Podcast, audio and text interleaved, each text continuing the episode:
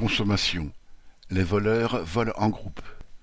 Pour la troisième fois en moins de douze mois, industriels et distributeurs sont engagés dans une partie de bras de fer pour décider des prix des produits de grande consommation et donc des marges bénéficiaires qu'ils vont pouvoir se répartir. Une chose est sûre, au vu de la note de plus en plus salée payée par les consommateurs, les manias de l'industrie et de la grande distribution se sucrent.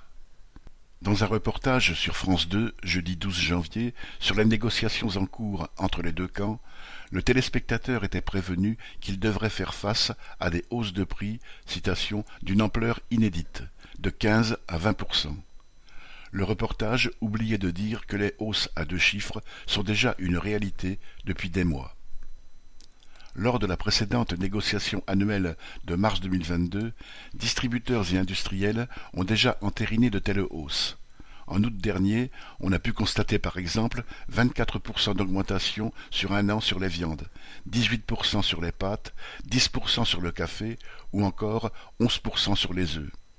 Et tout a continué à augmenter depuis, faisant fondre le pouvoir d'achat des salaires, pensions et allocations comme neige au soleil. Derrière ces hausses, gros industriels et grandes enseignes alimentaires se livrent entre eux à une véritable bataille de chiffonniers. Cela se traduit de plus en plus souvent dans les rayons des magasins par des ruptures de produits. Ainsi, après plusieurs semaines de déférencement fin 2022, Intermarché et Casino, liés par une centrale d'achat commune, ont réintégré les eaux du groupe Danone, Evian, Volvic, Badois et La Salvetat. En 2020, c'était Coca-Cola qui avait retiré des rayons d'Intermarché ses bouteilles et canettes.